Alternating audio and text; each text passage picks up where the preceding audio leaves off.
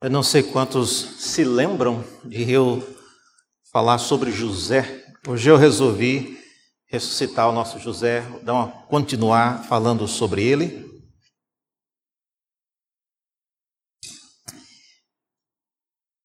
O tema geral que vínhamos usando para abordar a vida de José, alguns aspectos daquilo que ele fez e daquilo que ele foi, foi a frase que nós utilizamos, né? Os sonhos, as lutas e a supremacia de José.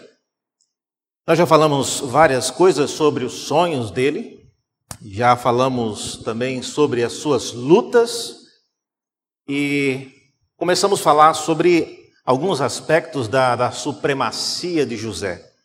Hoje eu queria já explorar um dos últimos tópicos em José, falando dos limites, porque ninguém é todo-poderoso para sempre. José foi o que foi, mas ele tinha também limitações. O texto de hoje encontra-se em Gênesis no capítulo 47. E eu vou ler os primeiros 12 versos para nossa instrução nesta noite. Gênesis capítulo 47, a partir do versículo 1.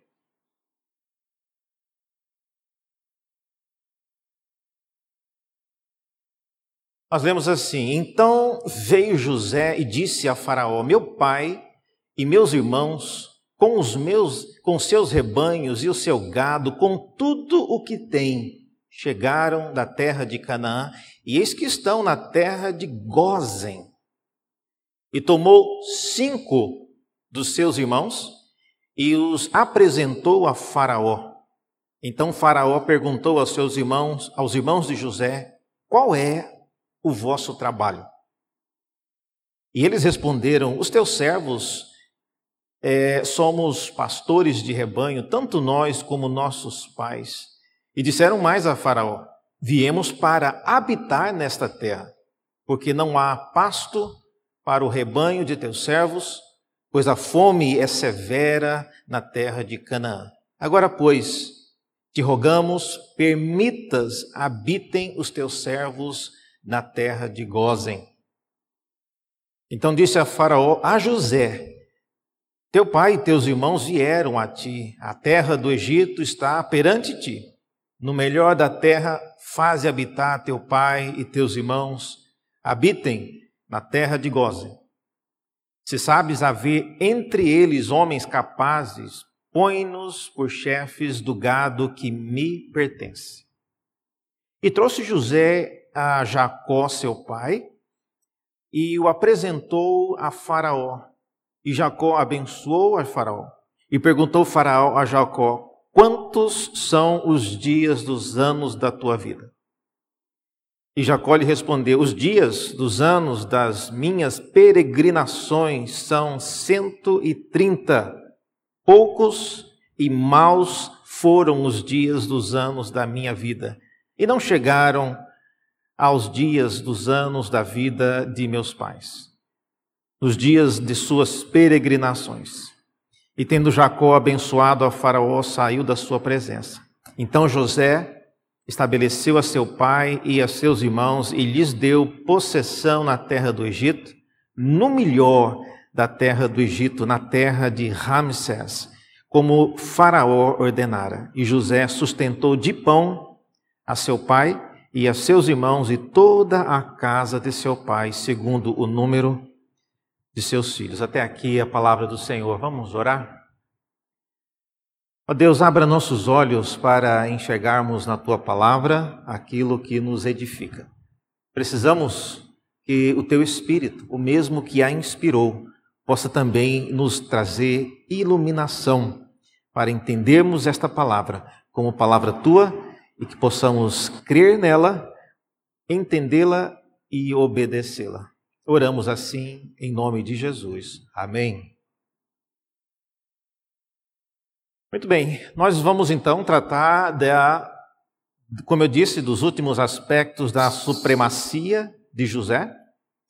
E hoje eu queria falar especificamente sobre os limites, os limites da supremacia de José. Como é que você, ah, lemos esse texto, eu fico me perguntando como é que você conta a história da sua vida. Eu não sei, e não olho também, eu não tenho costume de olhar Facebook de ninguém, mas eu já vi alguns relatos, a, a biografia que as pessoas colocam no Facebook, às vezes é curiosa, interessante. Mas como é que você conta a história da sua vida? as suas ambições, os seus sonhos, as suas conquistas? Como é que você apresenta isso quando perguntado por alguém? Eu tenho que confessar que nem todos sabem contar bem como é que são os nossos dias, como é a nossa vida. Eu me lembro de uma ocasião, estávamos eu e a Renata indo para um encontro, era um encontro de casais, e um casal iria de carona conosco. Esse casal tinha uma filha, devia ter no máximo uns oito anos. E o casal entrou no carro, nós paramos na porta do apartamento deles, eles entraram no carro e nós percebemos que havia um silêncio incômodo e incomum. A menina falava, né, demais e nesse dia ela estava bem quieta. Nós Começamos a andar e de repente, do nada, a menina disse o seguinte: Renata, eu não posso te falar o que a minha mãe fez para meu pai. e nós é, realmente também a gente não quer saber, né? Não precisa contar. Mais alguns minutos de silêncio e ela disse novamente: Mas Renata, você também não sabe o que a minha mãe disse para o meu pai. E ah, eu fiquei pensando, à luz do que esse exemplo me faz lembrar, quem é que define em nossa vida aquilo que nós podemos e aquilo que nós não podemos contar sobre quem nós somos? Ou deixe-me reformular essa pergunta: será que aquilo que você que representa melhor quem você é é aquilo que você pode contar ou aquilo que você não pode contar. Essa história que nós lemos hoje aqui ajuda-nos a pensar um pouco sobre isso. O texto diante de nós apresenta duas sessões bem divididas. A primeira delas, como vocês viram, é o momento quando José apresenta seus irmãos a Faraó. E a segunda sessão é quando José apresenta o seu pai, especificamente a Faraó. E eu queria então pensar individualmente sobre cada uma dessas ah, audiências que aconteceram, vamos dizer assim, pensando exatamente nas perguntas que foram feitas a cada um deles. Então, a, primeira pergunta que foi feita, ela é dirigida aos irmãos de José. E a primeira pergunta é: qual é o vosso trabalho? E essa é uma pergunta que poderia instigar várias histórias, pertinentes ou não. Ah, mas como responder uma pergunta como essa? Não é uma pergunta difícil, mas é, eu fico pensando por que, que Jacó perguntaria isso aos irmãos de José? Eu acredito que José sabia que essas perguntas iriam ser feitas e ele então prepara Algumas coisas que precisamos saber a respeito dessa pergunta que foi feita: qual é o vosso trabalho? Primeira coisa que eu vejo aí, para nós entendermos essa pergunta, é que ela é feita antes que os irmãos de José dissessem o que eles vieram fazer no Egito e por que eles vieram. Então, o que é que vocês fazem não tem a ver com o fato dos irmãos de José terem dito que eles mexem com gado, que eles lidam com isso. Não. Antes mesmo de dos irmãos falarem isso, ele já havia perguntado sobre isso. Uma segunda coisa que a gente precisa saber sobre essa pergunta que Faraó fez é que ela pressupõe que Faraó não esperava que eles viessem simplesmente para habitar na terra mas esperava que eles trabalhassem de alguma maneira. Então, novamente, mesmo sem saber o que eles iriam dizer, é, são as primeiras palavras com as quais Faraó recebe esses irmãos de José. E em terceiro lugar, ainda sobre essa pergunta que é feita, ela, dev, ela devia ser uma maneira conhecida de Faraó abordar os novos grupos que chegavam na terra do Egito. Tanto que José, sabendo que Faraó iria perguntar isso, ele já prepara os seus irmãos para exatamente o que iria acontecer. É como às vezes nós preparamos nossos filhos antes de ir para um evento que nós sabemos que pode haver situações que inspire algum comentário ah, indesejado ou inapropriado, e às vezes a gente tem que instruir os nossos filhos: olha, entre, não fale nada, não comente nada, é, não reclama de nada. Se oferecer alguma comida, você coma. E nós já passamos por situações assim. Uma, uma ocasião, fomos, isso não foi aqui em São Paulo, mas ah, fomos jantar na casa de alguém, dada todas essas instruções. A, a pessoa que nos recebeu fez um, um frango né? E não sei porquê, um dos nossos filhos comentou, né?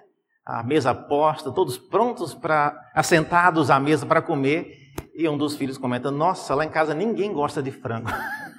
e só tinha frango na mesa, né? Eu não sei de onde a pessoa tirou isso. Não... Eu gosto de frango, a Renata gosta de frango, mas são comentários que às vezes a gente não espera e que a criança faz e, e torna a situação bastante constrangedora. Bom, José sabia disso. José conhecia os irmãos que tinha. E por causa disso, ele preparou e já fez, chamou. Vocês viram aí que ah, ele. Eh, algumas coisas que José fez para preparar essa visita a Faraó. Algumas delas a gente precisa pensar que a primeira delas é que ele escolheu a dedo quem iria participar dessa audiência. José, como vocês sabem, tinha 11 irmãos, ele era o décimo segundo. E ele escolheu cinco. Então imagina, olha, você, Rubem, né, você que me jogou no poço aquela vez está fora, você que queria me matar está fora. Enfim, José escolheu cinco dos onze irmãos que ele tinha.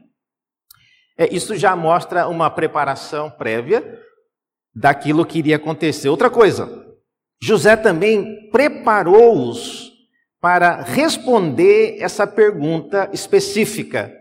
Veja no texto que aparece no capítulo 46, no versículo 33, o, José, antes desse texto, ele já diz: Olha, quando, pois, Faraó vos chamar e disser qual é o vosso trabalho. Então veja, José já sabia que Faraó ia perguntar isso. Como que o José sabia?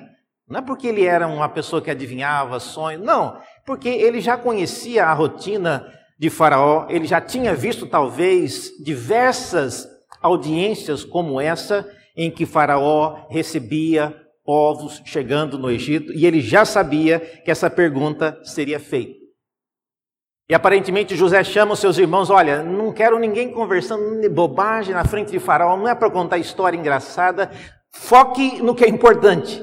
José vai perguntar, Faraó vai perguntar isso, e eu quero que vocês respondam isso. Não é para contar nada, não é para contar nenhuma das dificuldades que vocês passaram. Foque no que é importante. Além disso, além de preparar a, a resposta, José também mandou-os pedir algo específico que combinava com as preferências de Faraó. Vocês viram o texto ainda no capítulo 46, no versículo 34?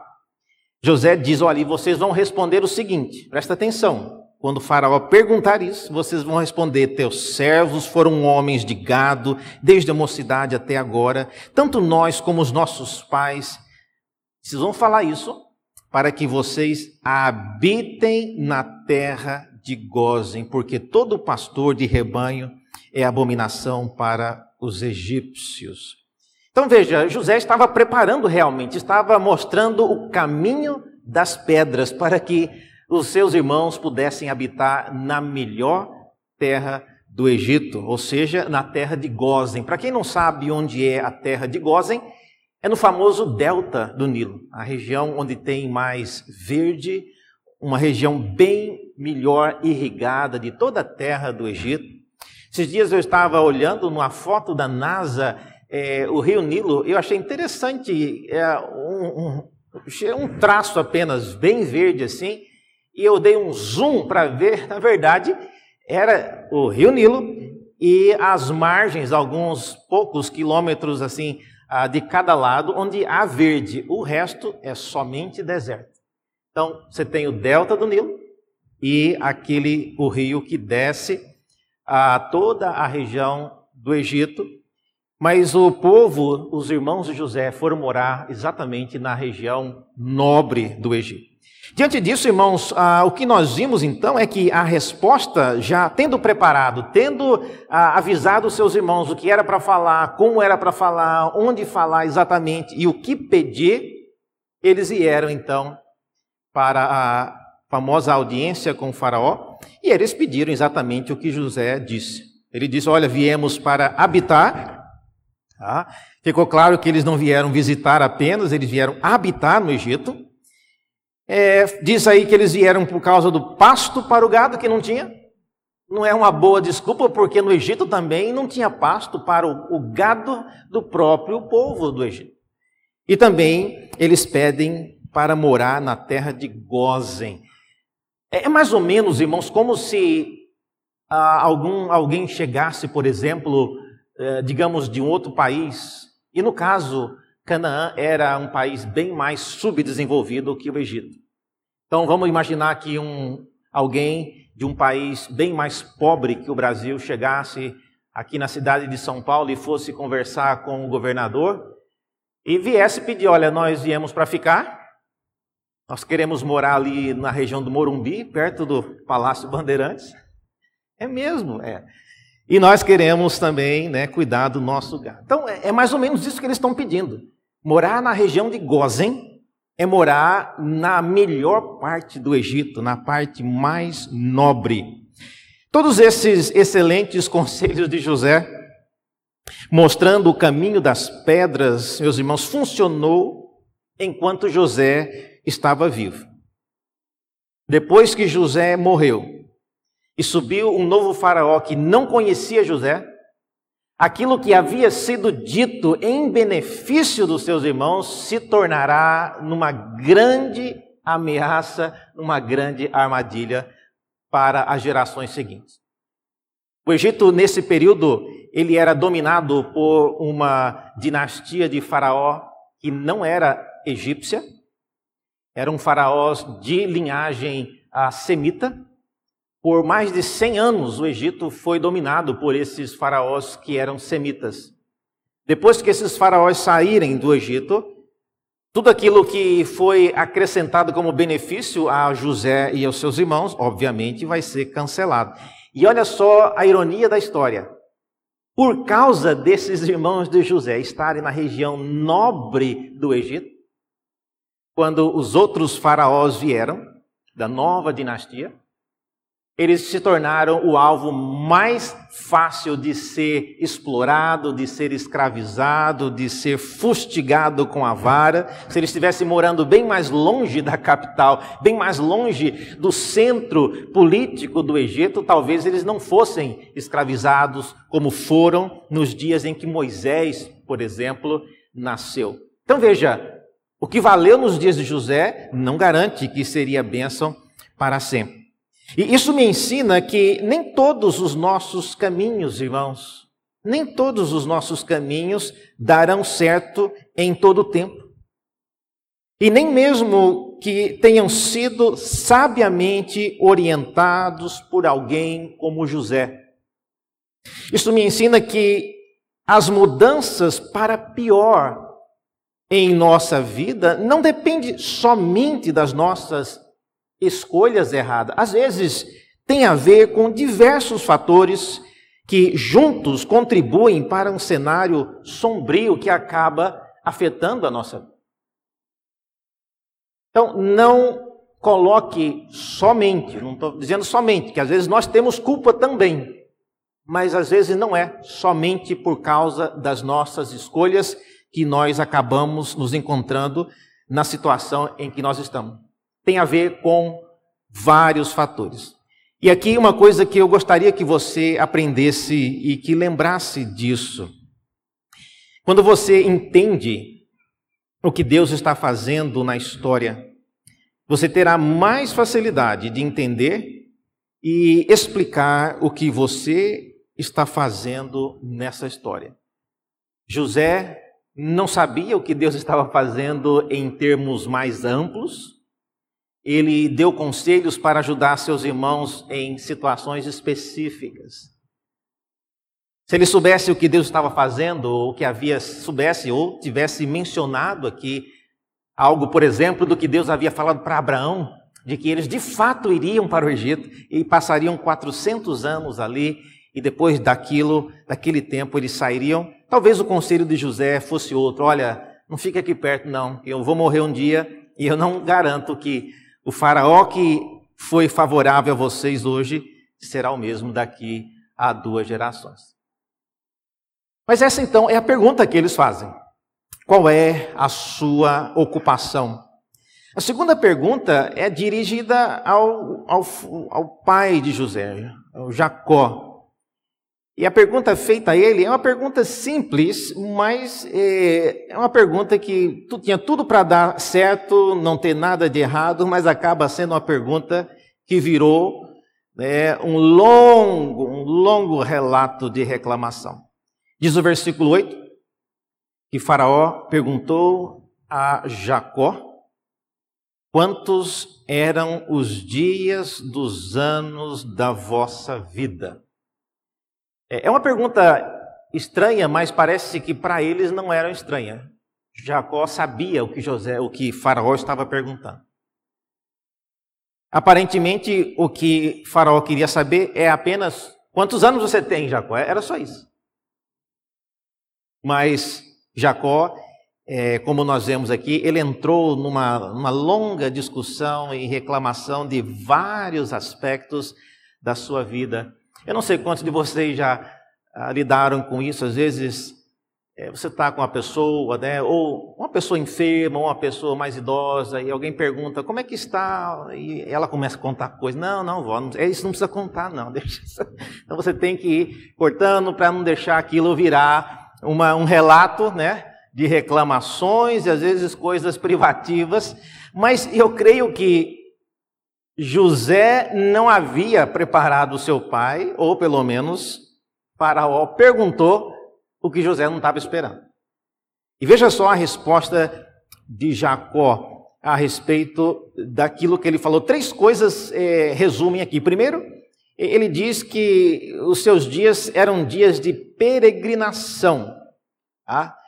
Ah, ele não fala quantos anos ele tem, exato. Ele fala, né, mas ele mostrando que são anos de peregrinação, ou seja, ele não gostou, ele não está confortável com o fato de ter que mudar, de ter que sair de um lugar e ir para o outro. Vocês devem se lembrar que a família de José, é, de Jacó, Isaac, Abraão, foi marcada por várias mudanças. Jacó foi para o Egito várias vezes, Isaac teve que ser deslocado várias vezes porque os poços que ele cavava era, era tampado pelos filisteus e essa situação acompanhou a família de José por gerações antes dele.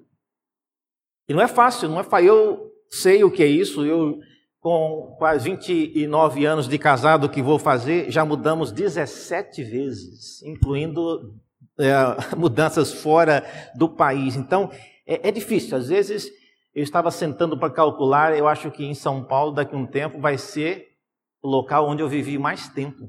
Já tenho 13 anos de São Paulo. Ah, eu saí da minha casa quando fui para o seminário, eu tinha 18 anos. Então, quando passar de 18 anos, São Paulo já é a terra que eu vivi mais na minha vida, parado no mesmo lugar. E que continue assim, né, se Deus quiser. Mas Jacó reclama disso, ele reclama da, da peregrinação mas esse, meus irmãos, é um aspecto que é marcante na vida do povo de Israel. O povo de Israel não era e nunca foi um povo chamado para ser afixado num local. Quando Deus fez uma aliança com Israel, ele proporcionou um tabernáculo que não fosse um tabernáculo construído e fixo, mas era um tabernáculo móvel que acompanharia o povo e por muito tempo acompanhou. Israel não era chamado para ser uma nação que fixasse raízes demoradas e construísse palácios e tronos e templos que permanecessem milhares de anos. Não. O próprio Deus incumbiu de destruir ou permitir que fosse destruído o templo de Jerusalém várias vezes. Né? Destruiu o trono de Davi aqui na terra, permanecendo o trono de Cristo. Mas tudo isso faz parte de um processo de peregrinação. Eu não sei o que você pensa sobre isso. Muitos irmãos aqui na igreja de Santo Amaro, e eu conheço um pouco da história, eu já li aquele livro do presbítero Samuel. Muita gente, muita gente nem cogita a possibilidade de casar, sair daqui e morar lá na África do Sul. Nossa, reverendo, o que é isso? Qual o problema? Se você tem um plano, se você entende o que Deus está fazendo no mundo, mas a gente não cogita. Nós nascemos, crescemos, vivemos e às vezes morremos no mesmo local em que nós é, sempre estivemos. Deus não queria que fosse assim. Se fosse assim, o Evangelho não teria chegado aqui onde nós estamos. Graças a Deus que houve pessoas que não tinham essa visão de estar reclamando das peregrinações. Outra coisa que Jacó menciona é sobre os seus dias terem sido maus. Interessante esse comentário que ele faz. Ele diz que seus dias foram maus. Eu não sei qual a base de comparação. Eh, se ele comparar, por exemplo, com o que vai acontecer com os seus filhos no Egito depois que ele morrer, ele diria: Olha, meus dias, na verdade, são eh, muito bons. Ele não sabe o que vai acontecer.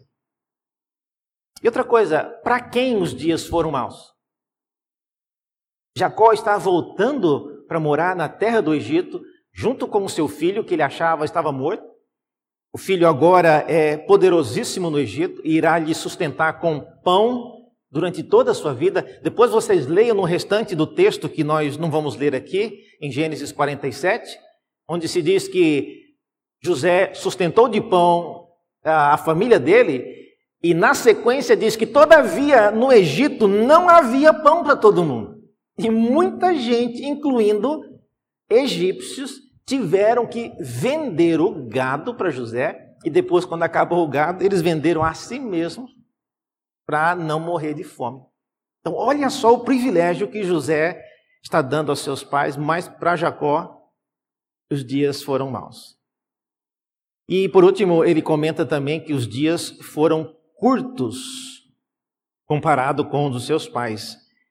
É, eu não sei exatamente o que Jacó está pensando aqui, os dias talvez antes de Noé, que eram 900, 700 anos, ou até mesmo com os dias dos seus é, pais mesmo, Isaac ou Abraão. Mas o fato é que Jacó não tem aqui uma perspectiva do que Deus está fazendo em toda a terra. Veja um texto que é mencionado, Gênesis no capítulo 15. Eu acho interessante esse texto, porque ele resume várias coisas que estão acontecendo aqui. Isso que nós estamos lendo aqui, Gênesis 15, é uma palavra que Deus disse a Abraão, numa visão, a respeito do que ia acontecer no Egito. Olha só o que Deus diz a Abraão, duas gerações antes de Jacó. Sabe com certeza que a tua posteridade será peregrina? Então não é novidade que Jacó fosse peregrino. Se ele conhecesse a sua história, ele não reclamaria de ser peregrino, porque Deus já disse que eles seriam.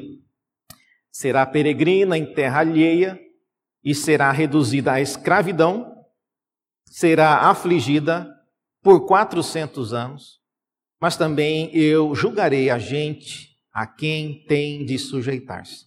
E depois sairão com grandes riquezas, e tu, está dizendo isso para Abraão, irás para os teus pais em paz, serás sepultado em ditosa velhice, e na quarta geração tornarão para aqui, porque não se encheu ainda a medida da iniquidade dos amorreus. Eu acho interessante essa citação, porque ela mostra que o que Deus está fazendo, irmãos, em nosso favor, não tem a ver somente conosco.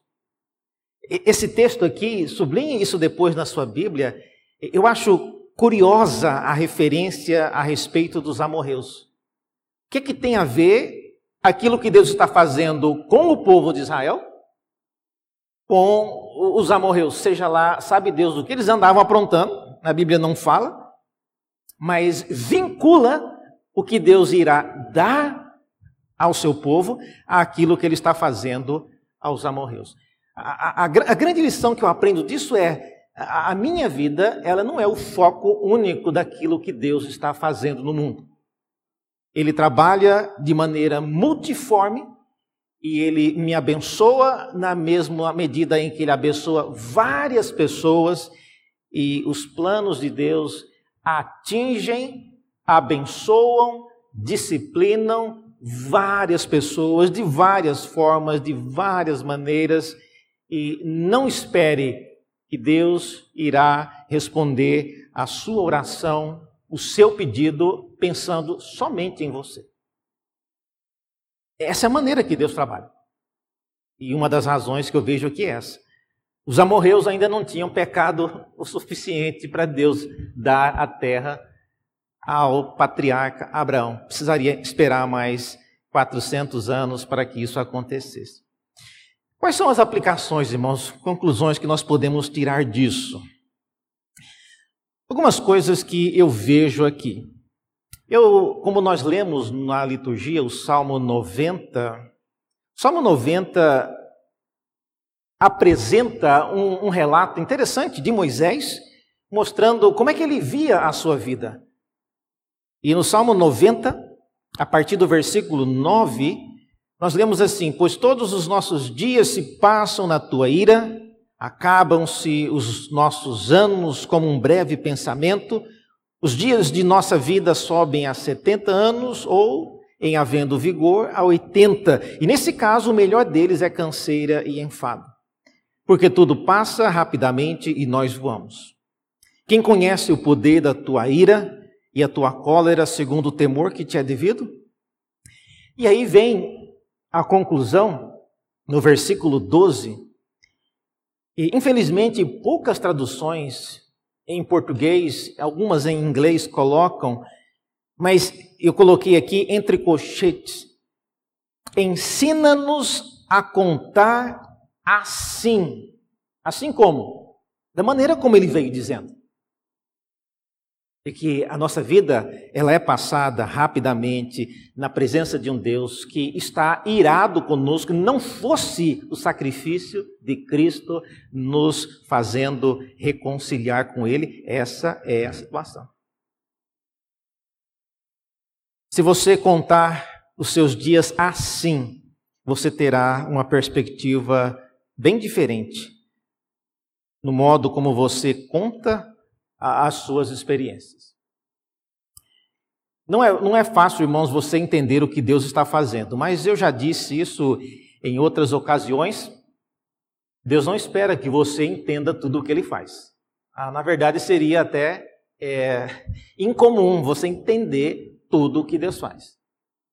Agora, ele espera que você entenda ah, e conheça por meio das Escrituras o que ele está fazendo na vida de várias pessoas na comunidade, na cidade onde você vive. Nós, pastores da igreja, às vezes ouvimos várias necessidades de vários irmãos, muita gente passando necessidades, amigos de perto e de longe. Ah, hoje à tarde ainda recebemos notícias de amigos nossos que moram tão longe, em outros países, que passando por necessidades, dificuldades financeiras por causa da Covid e tantas outras coisas. São muitas, muitas necessidades. E o consolo que eu tenho em situações assim, é óbvio, nós não temos como ajudar todos. Não tem como. Porque todos estão precisando, às vezes, ao mesmo tempo, do mesmo tipo de ajuda. Então, não tem como. Como entender situações assim?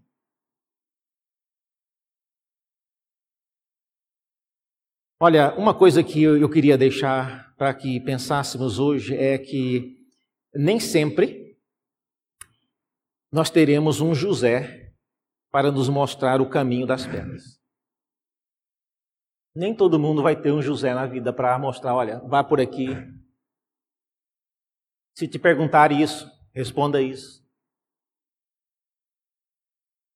Se tiver a chance de encontrar-se com alguém, peça isso e não isso. Nem todo mundo tem um José na vida. Mas enquanto tivermos um José, nunca espere que ele saiba o caminho das pedras para sempre. Não existe nenhum José que conheça, irmãos, tudo o que Deus está fazendo para sempre. E nós vimos isso aqui hoje. José tinha limites no que ele podia fazer. Uma segunda conclusão que eu queria deixar com os irmãos é que a história de Deus ela caminha na direção de fazer todas as coisas se convergir em Cristo. Se você quiser entender a sua história, entenda o que Deus está fazendo em Cristo. Essa é a melhor perspectiva para você entender que está acontecendo na sua vida. Que Deus nos abençoe nos ajude a viver dias onde os nossos Josés já não existem mais, ou os conselhos que eles deram já não fazem o mesmo efeito. Mas quando nós entendemos o que Deus está fazendo em Cristo, a nossa história ela recebe uma nova perspectiva. E é isso que eu gostaria de deixar com os irmãos. Vamos orar mais uma vez? Senhor, obrigado pela tua palavra e o testemunho que ela nos dá. Nem sempre, ó oh Deus, teremos o privilégio de viver dias bons como os que os irmãos e o pai de José viveram. Mas ajuda-nos, ó Deus, em dias difíceis, a olhar mais longe e de uma perspectiva diferente para entender o que o Senhor tem feito em nossos dias.